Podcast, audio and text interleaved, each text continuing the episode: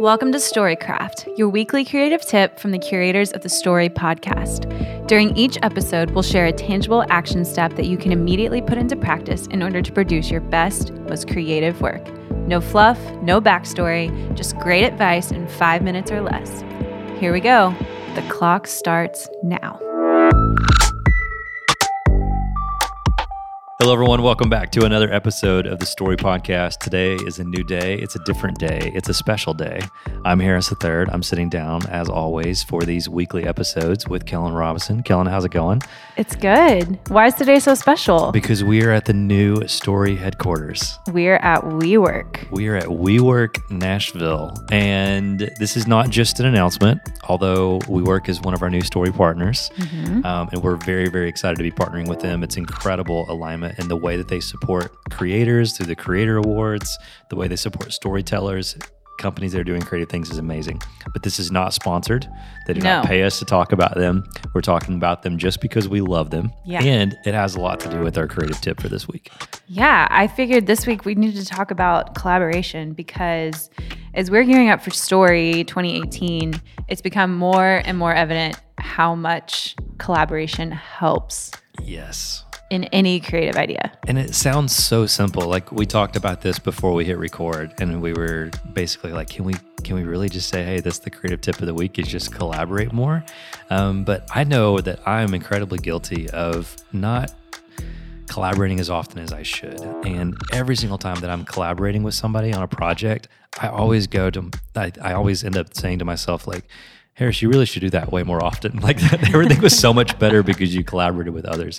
Well, then and what make what keeps you from not? I think busyness. Sometimes I get busy. Sometimes and I was like, oh, I'll just knock this out and send over this draft of this like story to you know. Mostly, I'm involved in live experiences, so it's like a story arc for someone's brand experience or an activation or something, and and if I just take the time to bring other people into the project, everything gets significantly better mm-hmm. as a result of more minds. And the reason why I think this is tied to us moving office space is, you know, we bought our own office building a little over two years ago now, yeah. I think it was. And and we were we were kind of spoiled because we sort of had our own offices. I had my own office. If I wanted to talk to you, I had to go down the hallway to your office. We had More to, like I had to come to his office. we would yell down the hallway a lot, uh, and then other people that were in the office, like every now and then, Alan would be like, "What are y'all talking about?" And like he would get up and come and sit in my chair in my office, and and I don't know. I think there was there was certainly a time and a place for us to be able to go into our own space get in the zone, write, create, do what we needed to do, make phone calls, whatever. But part of our motivation for, you know, moving out of that space and into WeWork is one, we wanted to get back into the community so that Absolutely. we could collaborate the on all of our projects the way that we collaborate at Story. Story is by far the best thing that our company does. It's the most exciting thing that our company does. Nothing against all the other clients that work with us, but story is story we don't do for the money. We do because of passion. Right. Which, you know, the root word of I think the original Latin or something for passion is to suffer for. Right. There's a lot of suffering involved in producing a story, which we're willing to do. We do it with smiles on our faces because it's just really special. We want everything else that we do to be as equally as collaborative.